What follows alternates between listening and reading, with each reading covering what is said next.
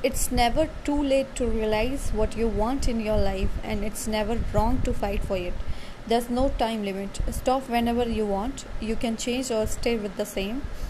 There are no rules. We can make the best or the worst of it. I hope you make the best of it, uh, and I hope you see the things that startled you. I hope you feel things you never felt before. I hope you meet people with a different point of view. I hope you live a life you are proud of. If you find that you are not, I hope you have the courage to start all over again. It's never too late.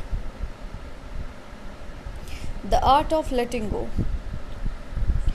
If you are walking away to preserve uh, your energy for what you deserve, then this is the right thing to do. But it's not even about what we deserve, it's about what we owe ourselves, it's about what we are here to do to grow and evolve into the very best version of ourselves.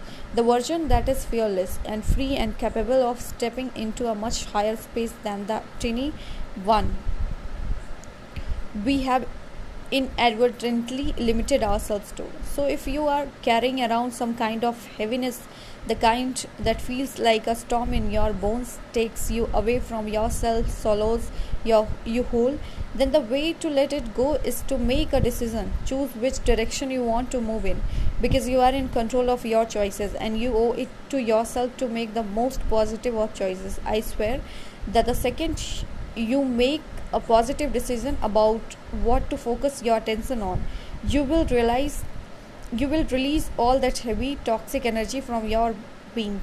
And it, it is heavy. You may not be aware of just how heavy it is until you turn away from it. Don't look at it. Don't give it uh, any more of your attention. Don't pick it back up. Become aware of where you are now of what's in front of you now. Only then you will discover that you what you were tangled up it in was the kind of negative energy that blocks everything good from coming towards you i promise